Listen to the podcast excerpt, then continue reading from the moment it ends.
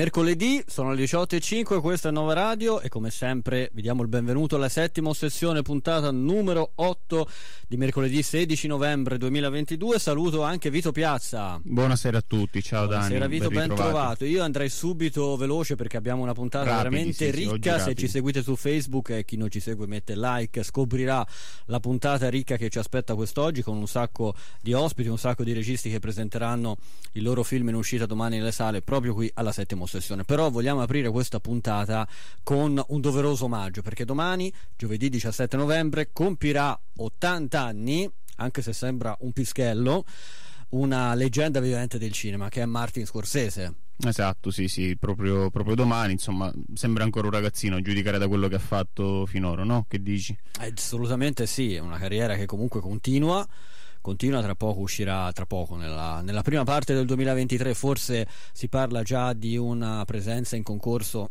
al Festival di Cannes per il suo nuovo film eh, Killers of the Flower Moon con uh, un ritrovato Leonardo DiCaprio che tornerà a lavorare con lui, ormai suo attore feticcio in tutto e per tutto.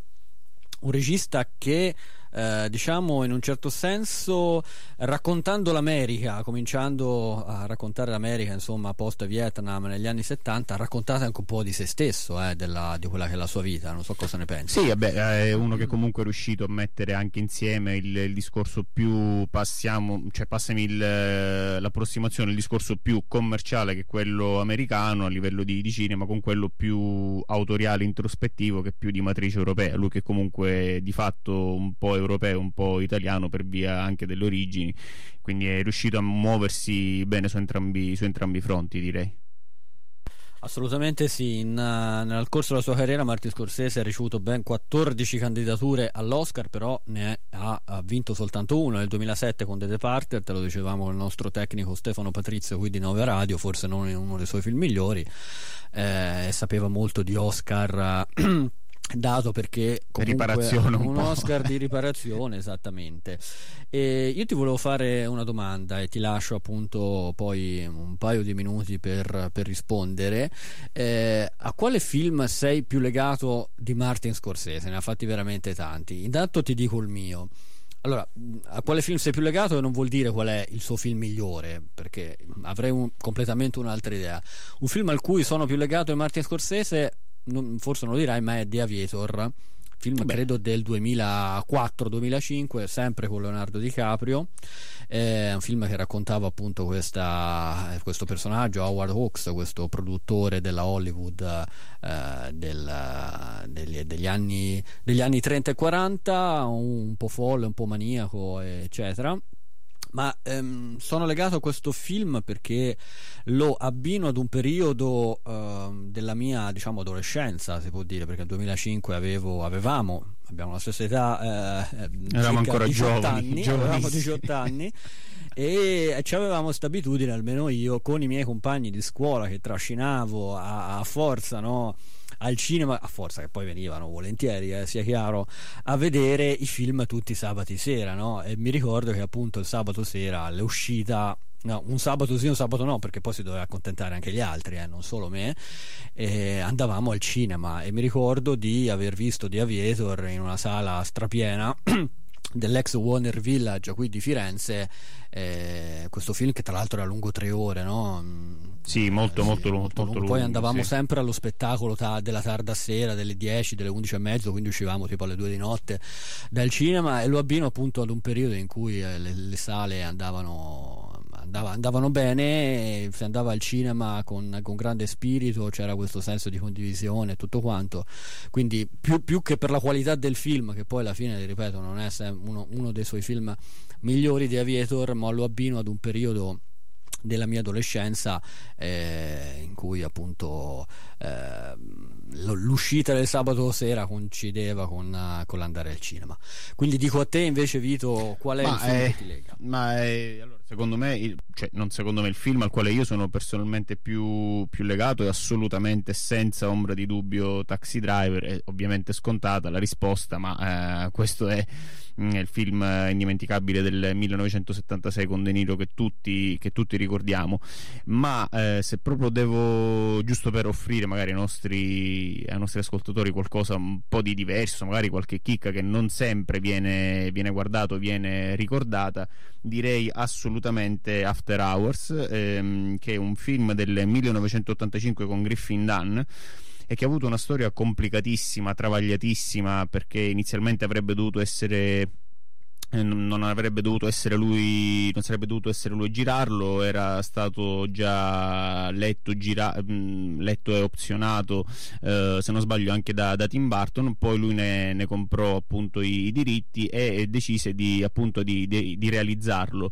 E nel realizzarlo appunto di fatto data, dati tutti i problemi che aveva nel, nella realizzazione di, uh, di altri film di un altro film in particolare l'ultima tentazione di Cristo eh, riuscì a trovare comunque il modo di, di, girarlo con un budget veramente irrisorio, con due lire veramente, e diede vita di fatto a quello che secondo me è uno dei film più, più spettacolari di, eh, di Marty Scorsese che appunto ha un film totalmente assurdo, un film stranissimo in cui appunto c'è un, un unico protagonista, Griffin Dunn, in, che continua a, a, girare per tutta la notte senza avere mai riposo, senza avere mai una meta e sembra appunto essere forse la, la metafora più, eh, più, indovinata dei personaggi di, di Scorsese, che sono questi personaggi anche un po' ossessionati, che sono fatalmente destinati alla sconfitta e che continuano a muoversi quasi autocondannati e autocondannandosi alla, alla sconfitta, all'impossibilità di l'impossibilità di riuscire, un, appunto una commedia totalmente sui generis eh, che è stato premiato tra l'altro anche come miglior, eh, con la miglior regia a Cannes del, del, 1986 ed è ultima nota un film in cui appunto oh, da un certo punto di vista la tragedia e la commedia si mescolano, eh, si ride si, si, sta in tensione, un, secondo me veramente una chicca nella sua, nella sua filmografia. Bene, bene, bene, bene. Questo è il nostro doveroso, doveroso omaggio a a Martin Scorsese eh, a cui facciamo i nostri umili auguri eh, Vito sicuramente ci starà ascoltando quindi auguri a sì, Martin se non siamo Scorsese. troppo mainstream per lui Ma sai sì, che ha tutta quella, esatto. quella querelle con, con, le piattaforme speriamo che ci ascolti. no, no, siamo una, una, radio di nicchia quindi ci ascolterà di sicuro. Auguri Martin auguri auguri auguri. Domani compie 80 anni. E noi continuiamo a parlare di cinema perché cominciamo a parlare come sempre dei, dei film che escono nelle sale cinematografiche. Siamo alle soglie appunto di un altro weekend di uscite. Io vado subito a salutare in collegamento telefonico con noi il regista Edoardo Falcone. Buonasera Edoardo.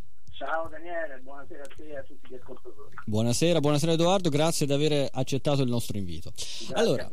Edoardo Falcone, domani eh, uscirà il tuo nuovo film nel, nelle sale cinematografiche intitolato Il Principe di Roma con uno strepitoso protagonista che è eh, Marco, Marco Giallini. Un uh, film che appunto eh, strizza un po' l'occhio, possiamo dirlo, al celeberrimo canto di Natale di, di Charles Dickens, diciamo adattato a, ai tempi della Roma del, del Papa Re. Eh, ho letto appunto in una tua intervista che ti, ti, è venuto in mente di girare, tu volevi da sempre girare un film sul, su questo periodo della Roma appunto del, del Papa Re dopo aver visto eh, il film di Luigi Magni nell'anno del Signore, giusto? Eh, esattamente, diciamo è stata una collaborazione da bambino di questo film e mi innamorai eh, non solo del cinema ma proprio di, di, Roma con le sue tradizioni e le sue storie. Um, questo film appunto um, racconta la storia di questo, uh, possiamo dire, un uomo che è una sorta di misantropo, no? Chiamato... Ah, diciamo, è un uomo che viene dal basso, che è diventato uno degli uomini più ricchi della città, un uomo arrogante, pieno di sé, che eh, come ciliegina sulla torta della sua esistenza gli manca soltanto il titolo immobiliare, che, che è il modo di essere accettato in società eh, e quindi eh, sta facendo di tutto per accapararsi questo titolo ed è pronto a sposare la figlia di un nobile in difficoltà economiche per eh, acquisire questo titolo. Soltanto che per una serie di circostanze che si verificano si troverà a compiere un viaggio, un viaggio tra la realtà e il fantastico che, che lo rimetterà completamente in discussione. Questo attraverso l'incontro di tre fantasmi che a differenza del capolavoro di, di Dickens non sono i fantasmi del Natale, il Natale non c'entra niente questo film, ma sono tre fantasmi storici che si dice che vaghino ancora per le strade di Roma, che sono Beatrice Cenci, Giordano Bruno e Papa Boccia che sono interpretati diciamo da Giulia Bevilacqua, Sergio Rubini e Filippo Timi, giusto? Eh, sì, no, in realtà eh, è la, quello di giocare di Beatrice Cicetta era Denis Stantucci. Ah, Denis Stantucci. Eh, Giulia Bevilacqua fa un, un ruolo, fa una, la cameriera con cui il nostro protagonista continui battibecchi però ecco gli altri eh, ci sono attori straordinari come Battistone e Timi per me è stato veramente un piacere e un onore lavorare con loro e, ehm, invece tu sei arrivato esattamente al tuo quarto film da regista, giusto? Esattamente. E il terzo in cui eh, c'è Marco Giallini, ormai possiamo considerarlo eh, sì, il tuo esatto. attore feticcio, perché prima parlavamo di Martin Scorsese e dei suoi 80 anni e parlavamo di Leonardo DiCaprio come suo attore no, feticcio. in questo diciamo caso. Con le dovute differenze, diciamo che abbiamo un rapporto molto stretto io e Marco, insomma, ormai è la terza avventura che condividiamo, quindi ma ogni volta si rinnova perché poi insomma ogni volta sono storie diverse e comunque è un piacere lavorare con lui perché ci stimiamo e ci vogliamo bene. E ho notato una cosa, non so se è una cosa voluta, eh, il, parte- il, personaggio di Giallini si chiama Bartolomeo e di cognome Proietti. Proietti è un omaggio, immagino, Guarda, alla, al grande Gigi con cui hai lavorato no, nell'ultimo film che lui ha interpretato, giusto? Guarda, in realtà lo diventa indirettamente diventa un omaggio, ma in realtà c'è un motivo preciso che poi viene spiegato nel film per cui lui si chiama Proietti, quindi non lo voglio dire semplicemente per non rovinare la sorpresa, però lo diventa perché comunque è stata un'esperienza meravigliosa lavorare con Gigi e me lo porterò sempre nel cuore.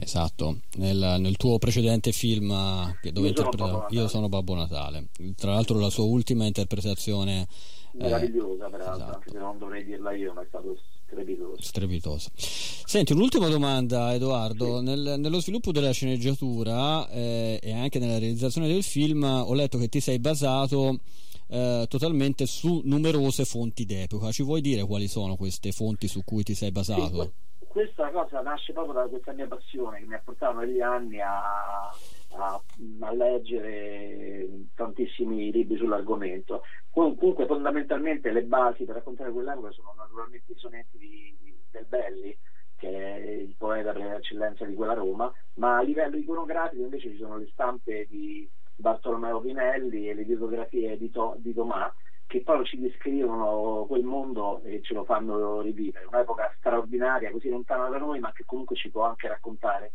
cose che riguardano il nostro mondo ecco, attraverso quelle vicende. Ok, allora ricordiamo appunto il cast capitanato da uno strepitoso Marco Ciallini, Giulia Bevilacqua, Sergio Rubini, Filippo Timi, anche Giuseppe Battiston, esatto. eh, Denis Tantucci, Andrea Sartoretti e tanti altri. Nel film appunto Il Principe di Roma, distribuito da Lucky Red da domani nelle sale. Posso dire un'ultima cosa? Certo, è, certo. È un film ambientato a Roma, ma è un film universale proprio nei temi e nello sviluppo. Quindi è un film che può parlare a tutti quanti noi quindi eh, Roma c'è ma non è, non è un limite. Perfetto, invitiamo tutti i nostri radioascoltatori e radioascoltatrici ad andarlo a vedere da domani nelle sale cinematografiche. Grazie Edoardo, in bocca al lupo. Te, grazie, grazie, grazie. Ciao. Ciao. Siamo in diretta con la settima sessione 18 e 22, continuiamo a parlare dei film in uscita nel fine settimana e do subito il benvenuto al regista Roberto De Paulis che è con noi in collegamento. Buonasera Roberto. Ciao, buonasera, buonasera a tutti. Buonasera, grazie di aver accettato il nostro invito, benvenuto alla settima sessione. Domani nelle sale cinematografiche, dopo il debutto eh, con grande successo all'ultima mostra del cinema di Venezia, dove ha aperto la sezione di Orizzonti, arriva nelle sale il tuo nuovo film, che è la tua opera seconda, dal titolo Princess. Eh, Princess è una giovane clandestina eh, nigeria- nigeriana che eh, diciamo in qualche modo vende il proprio corpo eh, ai margini eh, di una grande città qual è eh, Roma. E, ehm, Diciamo che con Princess hai ribaltato eh, il consueto punto di vista no? quando si fanno i film su, eh, sugli immigrati, no? non, non, più come loro eh, vedono noi e, mh, ma eh, come noi vediamo loro, cioè scusa al contrario, non come noi vediamo loro, ma come, come loro vedono, vedono, noi. E quindi hai assunto il punto di vista eh, di, di, questa, di, questa, ragazza, eh, appunto Princess. Volevo sapere come hai lavorato eh, in questo, in, questo, senso. Ehm, ma Uh, diciamo che sì, nel senso era importante secondo me cercare di fare un film che avesse queste caratteristiche che hai descritto perché uh, qua gli immigrati in Italia uh, vengono sempre raccontati un po' attraverso i nostri occhi, quindi c'è sempre l'immagine un po' di come noi li vediamo. difficilmente ci si spinge a ritrarli più profondamente lì dove un po' si annidano poi i loro sentimenti, i loro pensieri, il loro modo di essere, eccetera, eccetera. Eh, questo anche perché poi loro non hanno, eh, in Italia non si sono ancora insediati, diciamo, nella società in una maniera che poi gli permette di, di raccontarsi, come accade in altre eh, realtà europee, dove eh, a causa anche in un certo senso paradossalmente del colonialismo ci sono già eh, delle strutture sociali no, che, che, li riguardano e loro sono eh, presenti in una maniera che poi appunto in Francia eh, pieno di film eh, dei cosiddetti immigrati che poi sono già di seconde e terze generazioni sulla loro realtà o sulla realtà dei loro genitori eccetera eccetera. Mentre in Italia siamo molto indietro e quindi sicuramente mancava secondo me nel nostro panorama un film eh, che cercasse di prendere un po' eh, di affrontare la questione ribaltando le cose, come hai detto tu, cioè non più un film degli italiani su di loro, ma un film eh, su di loro che parla degli italiani, un film attraverso i loro occhi, no? cioè per vedere anche come loro percepiscono l'Italia, che tipo di rapporto hanno con gli italiani, come si sentono qua, eccetera, eccetera. E, e per fare questo c'è stata una collaborazione molto forte con uh, le, queste ragazze, diciamo, che a livello di ricerca iniziale, eh, di spunti per trovare la storia ehm, e poi anche per scrivere la sceneggiatura e poi eh, ovviamente anche sulle riprese, cioè, ho cercato di, di coinvolgerli il più possibile, era l'unico modo per eh, tenere fede un po' all'ambizione di, di, di, fare un film che, che quantomeno includesse anche il loro punto di vista, perché poi il punto di vista del regista è ovvio che eh, è sempre presente, però eh, che non fosse solo quello, ma ci fosse anche il loro. Senti, la protagonista è una straordinaria ragazza, appunto, eh, che, che, si chiama Glory, Glory Kevin. E mh, mm, mi ha colpito molto quello che ha detto eh, in un'intervista dove dice che, e che spiega molto anche eh, di com'è la vita eh, quando si, poi si dice aiutiamoli a casa loro, eccetera. Che dice la vita sulla strada è meglio di quella vissuta in Africa. Ehm, beh, diciamo che la, la, la strada è la, è allora, la, strada in Italia um, um, al netto di alcune circostanze che possono ovviamente diventare molto pericolose come aggressioni, stupri che ovviamente sono i rischi del mestiere diciamo però sicuramente per loro è meno eh, drammatica di, di, certi altri aspetti vissuti in passati o, o come forse la vita in Africa eh, per, per, alcune ragazze che vengono magari da una povertà molto drammatica eh, dove poi magari eh, non hanno, hanno, hanno, avuto proprio il problema della fame per esempio no? che sicuramente eh, suona strano dirlo ma è più drammatico non poter mangiare che doversi prostituire per poi poter magari andare da McDonald's a spendere 30 euro, diciamo, eh, ma questa è una cosa che noi che non abbiamo mai sofferto la fame, non, non, possiamo credo capire, diciamo, è un'altra visione del mondo, è un'altra prospettiva.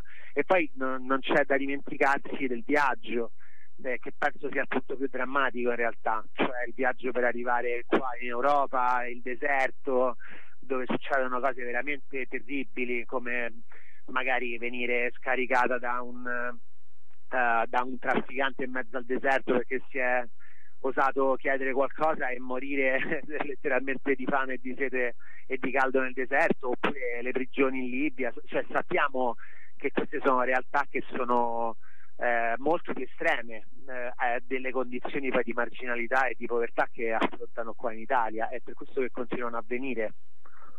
Esatto. Eh, senti Roberto, un elemento che poi per meglio dire un, luo- un luogo chiave del film mm, molto metaforico appunto è, è la foresta no? dove si svolge una buona parte eh, del, del, tuo film e che rappresenta secondo me molto bene mm, l'emarginazione di queste, di questi, di queste immigrate. Eh, è, un, è, un, luogo sia uh, reale che anche un po' immaginario, no? te lo sei, scusa il gioco di parole, proprio immaginato così? Quando hai scritto il film? No, me, no, me lo, no, non me lo sono immaginato, l'ho, l'ho, incontrato proprio, l'ho incontrato, mi hanno segnalato un posto dove eh, c'erano queste ragazze che si prostituivano e sono andato là e ho visto questo bosco molto bello, molto affascinante, con una luce bellissima, eh, con anche delle apparizioni così di animali, eh, la polizia a cavallo, queste ragazze nigeriane eh, così mezze nude che si muovevano tra, tra, gli alberi in cerca di clienti quasi andassero a caccia proprio ehm, un po' per sopravvivere come delle figure quasi mi- mitiche delle, sembrava di assistere a una cosa tipo eh, di certa letteratura anche della, antica cioè delle ninfe del bosco un, veramente un paesaggio eh, primordiale proprio di, di, di, di, un altro mondo rispetto a, al nostro così della città o, o di come intendiamo la campagna eccetera ed è subito stato molto forte ci ho subito pensato questo è un mondo eh, molto affascinante da un punto di vista cinematografico e che mi consentirà di eh, raccontare la, l'emarginazione e la marginalità in cui loro vivono con delle immagini no? molto chiare, cioè una ragazza seminuda in un bosco e siamo subito in un eh, clima riconoscibile che è appunto quello della marginalità assoluta no? rispetto a, a, noi che siamo vestiti, che siamo nelle piazze, nei bar, nei locali, nei cinema, speriamo. E, mm, e, quindi questo è stato il motivo, ma questo è un luogo reale, quando noi giravamo il film c'erano delle ragazze che si prostituivano a poche centinaia di metri da noi nello stesso bosco Ecco, ehm, un'ultima cosa che più che una domanda è un'osservazione eh, che, che, ti faccio eh, al film è, è, che hai evitato sapientemente secondo me di dare proprio dei, dei giudizi sulla, sulla, al tema su, della prostituzione ma soprattutto anche il pietismo nei confronti degli immigrati che spesso magari quando si vedono dei film sono spesso ritratti anche come persone, come persone buone, invece alla fine sono persone eh, come, come, qualsiasi altra persona sulla faccia della terra, con i loro pregi, i loro difetti, i loro stati d'animo, eccetera. Sì, sì, esattamente, ecco, questo è per riallacciarci a, all'inizio della nostra conversazione, cioè nel senso che ehm, come dire, non, ehm, ci sono dei ritratti de, de, degli anni 20 del Novecento con eh, questi che si chiamavano negri all'epoca eh, sempre baldanzosi, sorridenti, non so se è presente, no? cioè, come fossero un po' dei buffoni di corte. No? E io onestamente, ma poi io non è che io mi occupo di questo nella vita, eh. io sono una persona estremamente egoista che penso solo a se stesso, quindi non vorrei neanche se, se suonare, però abbiamo fatto un film su questo, quindi io ne parlo e anche essendomi reso conto della situazione, cioè io, queste sono le facce che vedo nelle città, gli immigrati sono poverini, hanno talmente mh, poco potere e presa sulla realtà che sono sempre intimoriti, sempre un po' sfiancati, un po' sempre eh, accondiscendenti, no? timorosi, eh, sono de- dei fantasmi, cioè delle presenze veramente mh, bidimensionali, non so come dire. Quindi io volevo che invece che in questo film eh, ci fosse un'esplosione di, un, di, di una persona, cioè che, che, venisse fuori questa persona per, nella sua complessità, come hai detto tu, nel, eh, anche tirando fuori dei problemi, delle ansie, eh, de, mh, magari un'arroganza o delle, cioè come eh, cercare di, di, restituire un'immagine che fosse complessa di un immigrato, no? perché quelle che, che, noi ci immaginiamo di immagini che vediamo per la strada secondo me sono, nascondono poi un mondo che è, che è, che è molto diverso, eh, che ovviamente è più complesso da gestire perché quando una persona viene fuori in tutta la sua eh, no, fragilità e forza crea molti più problemi, quindi Eh, però è anche poi una dimensione in cui uno si confronta veramente, impara anche dall'altro, eh, capisce che la diversità dell'altro, eh, quindi insomma eh, questa ragazza era partita molto in sordina, poi quando ha capito che film era sulle sue spalle, si è sentita al centro di un progetto, si è sentita responsabilizzata, si è sentita apprezzata, si è sentita come dire, no? eh, importante ha tirato fuori tutta la sua vitalità che è quella che mi, ci auguriamo che possano tirare fuori anche tanti altri quando gli verrà data la possibilità, ma non per fare il buon samaritano, perché secondo me anche una società multiculturale è più interessante, più divertente, più stimolante, no? eh, questo è indubbio, penso. Assolutamente, sono, sono d'accordo con te. E, ehm, mh, volevo citare anche eh, gli attori del cast, eh, del, oltre a Glory Kevin, questa straordinaria protagonista, ci sono anche Lino Busella, eh, Maurizio Lombardi e Salvatore eh, Striano. E ricordo appunto che il tuo film uscirà nelle sale cinematografiche da domani, distribuito dalla Kired, quindi invitiamo i nostri ascoltatori e le nostre ascoltatrici ad andarlo a vedere e di popolare eh, le, le sale cinematografiche italiane perché ce n'è davvero un grande bisogno. Io ti ringrazio Roberto e ti faccio un grande in bocca al lupo per il film e a risentirci magari al tuo prossimo lavoro. Grazie. Eccoci qua ancora in diretta con la settima sessione alle 18.36. Noi continuiamo la nostra, Vito, la nostra carrellata di, di ospiti, oggi ne abbiamo veramente tanti, perché ci sono, sono tante le uscite cinematografiche italiane eh, di, a partire da domani. E quindi continuiamo a parlare dei film del fine settimana e do subito il benvenuto al regista Fulvio Risuleo. Buonasera Fulvio. Buonasera, grazie dell'invito. Grazie, grazie a te, ci possiamo dare del tuo, abbiamo, l'abbiamo già stabilito eh, poc'anzi. Eh, Fulvio eh, Risuleo, da domani sarai nelle sale cinematografiche con la tua opera prima, distribuita da, da Vision, giusto? Ehm, In realtà eh, si tratta del mio terzo film. Ah, del terzo film, scusa. Però eh, mi, mi, piace che sia percepita come opera prima perché forse è qualcosa che finalmente è un pochino più visibile, quindi va bene così sì. Va bene così. È sempre un'opera prima. La perdona, perdona, la gaffa, perdona la gaffa. No, faccio, no, me, faccio mea culpa. Ehm, il tuo film, appunto, terzo film intitolato Notte Fantasma, ehm, che racconta la storia di, una, di un ragazzo che viene, eh, diciamo, sorpreso eh, da, da un poliziotto che è interpretato da Edoardo Pesce eh, a, spacciare, no? a, comprare, a, comprare, del fumo. Eh, però invece di ehm, arrestarlo, il poliziotto decide di caricarlo con sé nella, eh, di portarlo con sé, di caricarlo con sé in macchina per eh, una notte che, insomma, in cui succederanno eh, delle, delle, cose ben specifiche. E, um, io lascio la parola al nostro Vito Piazza che eh, ti farà la, la prima domanda del film, sul film. Eh, Fulvio, eccomi, ciao. Allora, innanzitutto complimenti per, eh, per, il film. Ovviamente la prima domanda è innanzitutto sul, eh, sugli attori, cioè come è stato lav- lavorare con, eh, soprattutto con Iotini, non so se si pronunci così con, con Iotini, visto che comunque era alla sua, alla sua, prima, alla sua prima, opera. Ecco, come, come, vi siete trovati, come è nato questo, questo legame, come è stato sul set?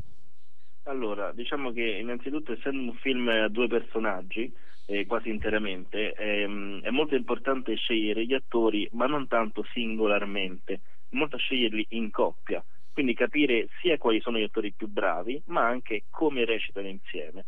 E dal momento che io il film l'ho scritto pensando a Edoardo Pesce come coprotagonista, eh, per trovare il, eh, l'altro attore, mh, mm, prima ho fatto una serie di provini anche abbastanza approfonditi eh, insieme a Giulia Fusaroli, la casting, e, e, poi a un certo punto quando mi sono trovato davanti Iotin mi sono reso conto che era già un bravissimo attore, mo, eh, sapeva recitare in maniera credibile, realistica e aveva eh, diciamo il physique role, era perfetto per, per quel personaggio, però non, non ero cioè, non, non, potevo essere sicuro al 100% che avrebbe funzionato e la, se ci fosse stata la chimia, a, ci sarebbe stata la chimia con, con Edoardo. E, e, allora quello che ho fatto è un provino insieme a Edoardo. Eh, abbastanza approfondito, dove c'era anche dell'improvvisazione all'interno di un'automobile e lì mi sono convinto totalmente. Tra loro si sono trovati, c'era un'ottima sintonia e a quel punto non poteva che essere lui l'attore. E quindi in questo set mi sono trovato molto bene perché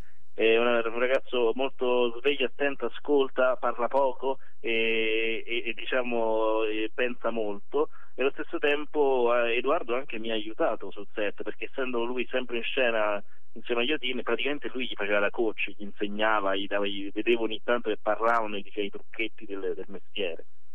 No, devo dire che infatti l'alchimia si vede soprattutto oh, addentrandoci più nella parte tematica attraverso Yutini, appunto quello che ho, avuto modo di vedere, insomma ho apprezzato il fatto che mh, sì, si parla di, di, italiani di seconda generazione, ma questo non diventa mai un tratto stereotipato, cioè non è la classica storia eh, dell'integrazione, cioè come se questa parte tematica, l'integrazione, il multiculturalismo fosse comunque, mh, passami il termine, data un po' per scontata per guardare a qualcosa d'altro, a qualcosa qualcosa di interno più esistenziale dei personaggi, correggimi se sbaglio.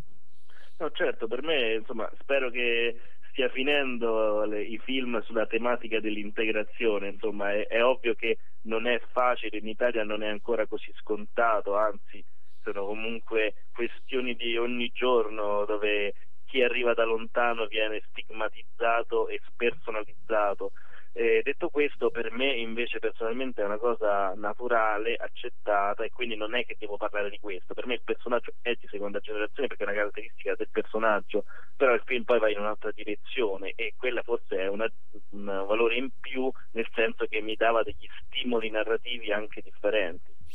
Sì, è appunto attraverso di lui, quindi sempre per restare nella parte tematica. E diciamo che io ho trovato anche una grossa tensione che c'è continuamente tra ehm, quello che si vorrebbe essere eh, e che quindi è rappresentato dalla condizione giovanile, una certa libertà, e quello che poi si finisce per essere, quindi tutto il carico di, di frustrazioni, di, um, di, non detti, di, di ruggini interne che, sono, che fanno parte appunto di quel nucleo esistenzialista del film che, che, tu analizzi molto bene. In particolare ho trovato questa stessa tensione in un eh, rapporto che a un certo punto, correggimi se sbaglio, si capovolge, mentre è cer- all'inizio forse più il poliziotto che vuole a modo suo, con i suoi modi, svezzare il ragazzo, poi invece il ragazzo che si prende anche lì a suo modo cura di lui c'è questa continua tensione oppure no tra giovinezza, volontà, libertà e quello che appunto si finisce di essere con la condizione adulta? Sì, è un film in continua evoluzione, è naturale che se si fa un film ambientato in un'unica notte in un'automobile di, di, per lo più di dialogo deve per forza evolversi, trasformarsi e quindi effettivamente sono due personaggi che appaiono in un modo all'inizio ma che poi la storia li fa anche eh, diciamo, vedere in una, una, maniera differente. Per me era importante che fosse un confronto generazionale ma non per questo la nuova generazione è migliore della vecchia generazione, le generazioni si confondono perché io credo molto che la generazione non sia tanto quando sei nato ma il momento in cui vivi e io credo che loro due siano della stessa generazione, nel senso che vivono in questo momento storico, quindi sono, sono, hanno effettivamente molte cose in comune, invece si pensa sempre eh, che la generazione sia l'anno, de, l'anno di nascita, invece, invece, credo che questo film serva anche a far confrontare due personaggi su problematiche magari simili, interpretate in maniera diversa e entrambi hanno dei fantasmi, hanno dei, dei problemi, dei pensieri strani, ma che non riescono neanche bene a esternare, quindi effettivamente per questo c'è una sintonia tra loro, sebbene il rapporto sia quantomeno mm, all'inizio sbilanciato, il poliziotto al potere, il ragazzo non può fare altro che seguirlo, però poi dopo la cosa si complica, non è, non è così schematico. Sì, esatto, e mh, mm, soprattutto appunto c'è anche questa continua spinta eh, che ho apprezzato, insomma, verso qualcosa di eh, appunto di esistenziale, di oltre, di eh, molto soggettivo, molto radicato. Il richiamo ovviamente al passato, sia per il poliziotto quando oh, ha modo di, mh, mm, di, stare insomma al cimitero mh, mm, vicino alla, tomba del padre, ma anche in, in altri momenti del film, quando ci sono dei, delle scene bene, mi, su tutti mi ricordo anche la, uh, la ragazza che passa sui, sui pattini, sui, sui, binari del tram, non so, è come se in tutto il film ci fosse una spinta continua verso qualcosa di, di oltre o di, o di immateriale, non so se, se è corretto. sì, l'idea era di, di, fare un film tutto sommato credibile, realistico, però che avesse quantomeno nella messa in scena eh, delle, delle, atmosfere anche più sospese, ricercate. C'è il noir come punto di partenza, però ci sono anche delle immagini un po' più stranianti, eh, ci sono dei personaggi appunto un pochino più misteriosi. A me interessa molto che nei film ci siano dei misteri, piccoli misteri, non cose incredibili, però i piccoli misteri servono a lasciare dei piccoli vuoti che poi gli spettatori andranno a colmare con la propria immaginazione. E quindi effettivamente è un film eh, che doveva sì svelare, ma non è che mi interessava l'aspetto psicanalitico, le motivazioni tra, i traumi, queste cose che ogni tanto si vedono in serie tv, nei film, che, che a me sembrano sempre così facili, così Mm, così schematici, invece per me gli schemi si possono servire come base ma poi si devono perdere, bisogna comunque seguire il flusso della storia e mantenere forte il racconto sempre in ogni scena. Ehm, innanzitutto mm, abbiamo anzi apprezzato tanto quello che magari a volte può sembrare un punto di, di debolezza, cioè il fatto che alcuni misteri non vengano spiegati e, questa è una cosa che, che appunto che ho, che ho, apprezzato molto e della quale mi, mi congratulo. Ultima cosa, ehm, non so, noi abbiamo il vizio della, in parte anche della cinefilia, ci ho trovato in alcuni passaggi, eh, ma non so se è questo il caso, eh, dei rimandi a quelle atmosfere un po' da, da taxi driver con delle dissolvenze un po' strane, con dei suoni dissonanti. Ce l'ho vista solo io, ci hai lavorato di, di proposito? Come la, la faccenda, insomma? Vabbè, insomma, a Scorsese ci sono cresciuto, per me vedere Taxi Driver a 16 anni fu praticamente un trauma, nel senso che tante di quelle cose poi mi sono rimaste dentro, certi gesti che fa Travis Bickle li facevo anche io da piccolo, diciamo che quel film mi ha segnato. Mo adesso, adesso lavorando a questo non è che ci abbia pensato, che mi ci abbia fatto dei riferimenti. Però una cosa, ecco, una cosa c'è rispetto, simile a Taxi Driver che mi è sempre rimasta impressa in un'intervista di Scorsese e lui diceva che Taxi Driver è un film che da un punto di vista di geografia del luogo è credibile, nel senso un newyorkese riconosce effettivamente la città. Ecco, era importante anche per me, da romano, raccontare una Roma che magari è un po' marginale, magari inedita, però allo stesso tempo credibile, nel senso i quartieri che si vedono sono effettivamente collegati, i tempi di spostamento sono credibili su quello eh, ad esempio una, c'è una connessione ma perché mi, ho un libro su Scorsese che è un po' una mia bibbia che sono interviste ai, eh, film per film la, durante la promozione quel, libro per me fu proprio una sorta di manuale più di qualsiasi eh, libretto diciamo di tecnica. Per me io mi cibo tantissimo di interviste perché sono sulla base di esperienze di registi che hanno fatto i film. Poi io insieme alla montatrice Irene Zincone eh, con cui lavoro da sempre, tutti i film, ma anche i cortometraggi, abbiamo una grande fascinazione per Thelma Chaumet, che è la montatrice di Scorsese, tanto dello stile di Scorsese anche eh, lo stile eh, suo, quindi effettivamente, effettivamente mi piace Scorsese, ma insomma a chi non piace. Ti faccio un'ultima domanda perché siamo in conclusione, eh, Fulvio. No? Mm, abbiamo parlato in questa, in questa, puntata proprio di Martin Scorsese all'inizio perché domani saranno 80 anni, compirà 80 anni questo giovanotto italo-americano. E, no, ancora una... sempre a fare film che sono sempre più attesi. Sempre più attesi, esatto. E c'è un minimo comune dominatore in questa puntata che non è solo Martin Scorsese ma anche gli attori feticci. No? Abbiamo parlato di Leonardo DiCaprio, poi abbiamo avuto ospite Edoardo Falcone, quindi ha fatto tre film su quattro con Marco Giallini anni, ma Edoardo Pesce diventerà il tuo attore feticcio perché ha già lavorato con te, giusto? Sì, ha fatto il film precedente e due cortometraggi di cui uno è ecco, fatto tra appunto. un film e l'altro. Quindi possiamo dirlo che è il tuo attore feticcio. Beh sì, dai, se dovete un attore vi dice lui, infatti l'altro giorno l'ho visto, gli ho detto che sto scrivendo un nuovo film che probabilmente non, non ci sarà spazio per fare il protagonista, lui mi ha detto oh, fammi fare qualcosa, anche quello che passa dietro, anche ah. un barista che pulisce i bicchieri ci devo stare, allora, ecco. cioè, ci sarà, sicuramente ci sarà, ci sarà l'altro pesce, non so in che ruolo ma ci sarà. Un po' come il, il, ruolo che interpreta nella nuova stagione di Boris, non so se l'hai, se l'hai vista. Edoardo. Sì, ho visto qualcosa, ho ecco. visto le due parti.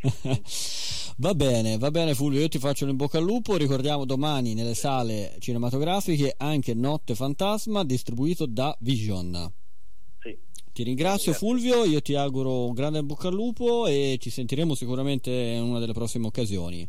Va bene, grazie. Allora. Grazie a te, ciao ciao. ciao. Eccoci qua ancora con la settima sessione in diretta, sono le 18.54, procediamo spediti, abbiamo pochissimo tempo, ma te lo ricordi Viso Maxim dei Prodici? Certo che me lo ricordo. Eh, beh, eh, la nostra ho generazione. fuori questa canzone con skin degli scancanensi. Allora, siamo arrivati nell'ultima parte, ci resta tempo per parlare di un film, eh, però prima voglio salutare una new entry nel nostro parterre eh, di coloro, dei nostri amici, come li chiamo io, che intervengono tutte le settimane, è Cristina Resa. Buonasera Cristina. Buonasera. Buonasera Cristina e benvenuta. Grazie a te di aver accettato. Cristina è eh, autrice del sito IGN Italia, nonché anche una delle eh, voci di un podcast di cinema che si chiama, lo vuoi dire te? Eh, si chiama Incompetenti Podcast. Incompetenti Podcast che si trova su Spotify anche, giusto? Spotify e tutte le altre piattaforme. Perfetto. Sì. Allora, cara Cristina, io ti ho eh, interpellato per parlare di un film eh, che da qualche settimana si trova sulla piattaforma Disney Plus. Eh, in Italia è arrivato direttamente appunto in piattaforma e non come in America che è andato in, in sala. La regia di Zach Greger è un horror in tutto e per tutto e si chiama Barbarian, giusto? Lascio a te la parola per uh, introdurci nel mondo, anche se, eh, come, come, sai bene, parlare di questo film senza incappare in qualche spoiler è molto complicato, però ci riusciremo. Proveremo, esatto. Allora, Barbarian eh, è diciamo, il film di debutto alla regia di Zach Kreger e mh, mm, forse eh, non è l'unica cosa che al momento bisognerebbe sapere sul film, però diciamo che eh, ci arriva vicino. Per esempio, io sapevo che, nonostante sapessi che il film aveva fatto molto parlare di sé al uh, Comic Con di San Diego dove era stato presentato e poi in seguito anche al Pride Fest di Londra, quindi, eh, che è un, che è un um, festival di genere molto importante, ho fatto il possibile per conoscere meno dettagli possibile, soprattutto sulla trama, anche se in realtà il vero, col di poi, il vero elemento di interesse del film non sta nella storia che racconta, essendo mm, un film, eh, un horror classico, soprattutto narrativamente, ma la, eh, il modo, cioè la, la, la, particolarità della struttura. In, quanto, eh, in qualche modo riesce a capovolgere le, le aspettative di chi guarda. Quindi non si tratta di, di, fare spoiler, diciamo, rilevare particolari della trama o twist narrativi perché nonostante ci siano dei twist credo che non sia un film uh, per chi cerca il corpo di scena. Però in ogni caso andiamoci con piedi di piombo e se vogliamo dire qualcosa sulla trama possiamo dire che il film inizia con Tess, che è interpretata da Georgina Campbell, che eh, ha affittato una casa tramite Airbnb in un quartiere decisamente periferico e abbandonato di Detroit e ci arriva a notte fondo sotto la pioggia, e, però trova l'appartamento occupato da un altro uomo, Kit, che è interpretato da Bill Sasgar, che ricorderete nei panni di, di Hit di Muschietti. E diciamo, ok, questa situazione un, un, un, un po' ehm, allarmante, questo è solo l'inizio della storia, ehm, e diciamo che c'è quello, quello da sapere sulla trama è questo secondo me. Uh, il film, soprattutto all'inizio, come ho detto prima, cerca di capovolgere le aspettative di, chi guarda e sembra decisamente guardare a un tipo di horror antologico che tanto andava negli anni diciamo, 80-90. Non so se ricordate il clip show di, di Romero, ma anche uh, quelle, la, serie, la, serie, tv tratta dai fumetti della SC Comics, Tale from the Crypt, i racconti della cripta. Però per farlo ehm, Barbarian si serve di una struttura estremamente comune, quella narrativa in tre atti, la rimaneggia frammentando la narrazione per depistarci e poi diciamo ricollegare tutti i fili, però all'inizio si trova di fronte a questo film e non si capisce bene dove sta andando a parlare, soprattutto dopo il, il primo atto.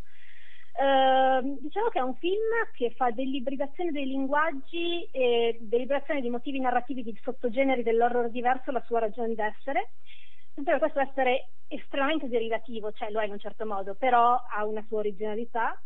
Eh, l'operazione non è fine a se, a se, stessa perché secondo me funziona molto bene come un film horror, soprattutto um, un film che intrattiene e soprattutto nel primo atto spaventa molto e in particolare spaventa se i vostri trigger sono il buio e i luoghi molto stretti, diciamo, posso fare, non è spoiler, vai. E, um, le influenze di Kreger sono molto chiare, ehm, sembra conoscere molto bene il genere horror perché da una parte come ho detto c'è la tradizione, non, non, è, non è, un film antologico, poi c'è tutta quella tradizione, tradizione dei film antologici diciamo weird, weird che spesso hanno a che fare anche col tema del folklore urbano e, mh, mm, ed è interessante notare che spesso hanno sottotesti di natura sociale e politica come in realtà lì anche Barbarian. Penso a Candyman di Bernard Rose eh, in cui la protagonista arrivava in questo complesso popolare che si chiamava Cabrini Green per fare degli studi sulle leggende urbane, ma penso anche e soprattutto alla Casa Nera di Wes Craven che nonostante non, non, si ricollegasse direttamente alle leggende urbane aveva quel tono lì e anticipava il tema della gentrificazione che è, eh, e, secondo me la Casa Nera di Wes Craven è un riferimento palese di Barbarian. Eh, non sono l'unica a pensarlo naturalmente. E per dirlo con un termine contemporaneo, Barbarian ha un po' il sapore dei creepypasta, che sono quelle storie inquietanti che viaggiano sul web diffondendosi eh, con il passaparola e eh, sono assimilabili a, sempre alle, alle leggende urbane. Però in questo caso si tratta di folklore digitale. Ecco, Tra l'altro se posso darvi un consiglio sempre su Disney Plus uh, c'è una serie molto interessante proprio su questo tema sui creepypasta che ha un tono affine a quello di Barbarian secondo me è antologica cioè ogni stagione è una storia e si chiama Channel Zero. L'altra grande influenza invece del, di, di, Barbarian è, sono i film di exploitation degli anni 70-80 e in particolare Texas Chainsaw Massacre cioè Non aprite quella porta del 74 di Tom, di Top Hooper che potremmo forse definire un proto-slasher, ma in realtà rappresenta il capostipite di tutta una serie di film gore ambientati in luoghi isolati eh, che diciamo, all'inizio del 2000 è sfociato anche nella tendenza, nella, nella breve esperienza del torture porn.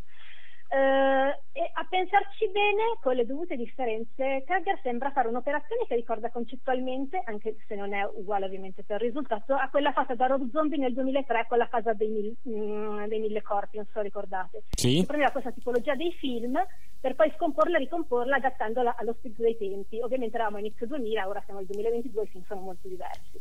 E per dare un riferimento più contemporaneo, con modalità diverse, L'approccio di casa ricorda un po' quello di Tai West ehm, che ha usato i X. Ehm, eh, in, in, Italia penso sia uscito con il titolo è Sexy Horror Story. Sexy Horror Story. Tra poco uscirà anche eh, Pearl, giusto? Esatto, sì, uscirà Pearl, ehm, che è il prequel.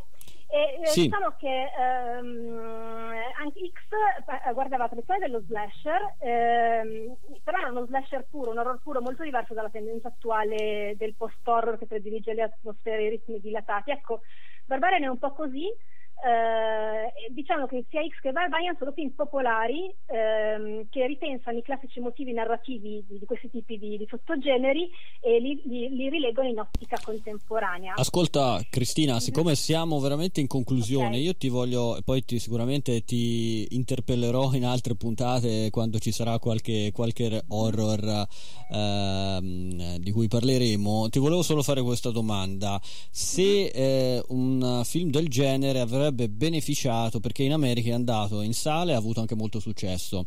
In 30 secondi si riesce a essere più uh, uh, stringente possibile, se anche in Italia, secondo te questo film avrebbe avuto successo in, in sala? nonostante allora, comunque un cast non di grido. Però comunque i film horror uh, si ritagliano sempre un loro pubblico vedi sì, Smile sì, che è riuscito a raccogliere un bel po' di soldi al botteghino. 30 secondi purtroppo perché non abbiamo più tempo sì, sì, no, secondo me sì, avrebbe beneficiato, io sarei contenta di vederlo in sala, secondo eh. me è un film molto popolare, come dicevo prima, sì. eh, fa molta paura, però è, è, è, anche eh, interessante come tu, secondo me col beneficiato del passaparola, eh, e mh, mm, è un peccato il fatto che sia uscito solo su piattaforma eh. perché eh, secondo, cioè, è, è, proprio eh, un film che intrattiene. Sì, e sì, quindi sì, è, l'intrattenimento è, suo, la sua ragione d'essere diciamo. Tutti mm. questi discorsi questa, la struttura il modo in cui viene messo in scena però è volto a intrattenere e confezionare un film horror molto anche piuttosto gore diciamo. Quindi secondo me sì. Sì, avrebbe, sì, sì, sì, avrebbe, avrebbe beneficiato anche del passaparola come ha beneficiato tipo Smile quindi eh, sono della tua, stessa, della tua stessa idea. Cristina, io ti ringrazio, scusa per la fretta, ma ci siamo un po' dilungati all'inizio e sei stata, come dire, perfetta nel, del, nel raccontarci questo film e quindi chi lo vuole vedere lo trova su Disney Plus. Ci sentiremo sicuramente in una delle prossime puntate, Cristina, grazie. Grazie mille, grazie. Ciao, buona serata, buona serata. Buona serata. Allora, noi siamo giunti al termine. Eh, Vito, io volevo. Abbiamo anche qua un nostro amico che si chiama Leonardo Ceccatelli, che è uno storico del cinema, che è qua stato silente qua per tutta la puntata. Lo ringrazio per esserci venuto a trovare. Volevo ricordare con lui se. Eh, eh se buonasera, Leonardo. Buonasera. buonasera e al, vicino al microfono. Ecco, forse non... Eh, prova adesso, vediamo. No, non, non, ti sentiamo, non ti sentiamo, eh, ci sono qualche problema col microfono, ma eh, andiamo avanti. No, volevo ricordare con te soltanto in questi ultimi 30 secondi di trasmissione la figura di, di, Claudio Carabba che ci ha lasciato esattamente due anni fa, il 16 novembre del 2020, il giornalista, scrittore, critico cinematografico eh, uno dei punti di riferimento del cinema qua a Firenze. Siamo tra l'altro a due passi dal suo cinema, che era lo Spazio Alfieri, dove teneva tutti gli anni eh, una rassegna che si intitola, e si intitola ancora uh, Scelti dalla critica, che continuerà e ci sarà anche nelle, nelle prossime, nei prossimi mesi qui, qui, a Firenze. Se n'è andato a 77 anni, lo ricordiamo sempre con grande piacere. È stato istituito anche un premio uh, alla sua memoria, Claudio Carabba, un, ple- un premio per uh, la critica, per avvicinare i giovani amanti del cinema appunto alla critica cinematografica, con un premio che vede 5 giorni di pernottamento gratuito alla mostra del cinema di Venezia, un premio istituito dal sindacato eh, dei critici cinematografici, proprio qua del gruppo Toscana capeggiato da Marco Luceri. Quindi ricordiamo eh, il grande nostro Claudio Carabba. Eh, mi dispiace Leonardo, ma non sono riuscito. Forse adesso prova? Neanche adesso, niente, non ci riusciamo. Saluto invece Vito e do l'appuntamento alla, a prestissimo, a prestissimo esattamente tra sette Passa. giorni ricordando che domani c'è il podcast sul sito di Nova Radio e poi nel fine settimana lo potete trovare anche su Spotify e su Amazon Music e anche su qualche altra piattaforma. Adesso c'è il giornale radio e buona serata a tutti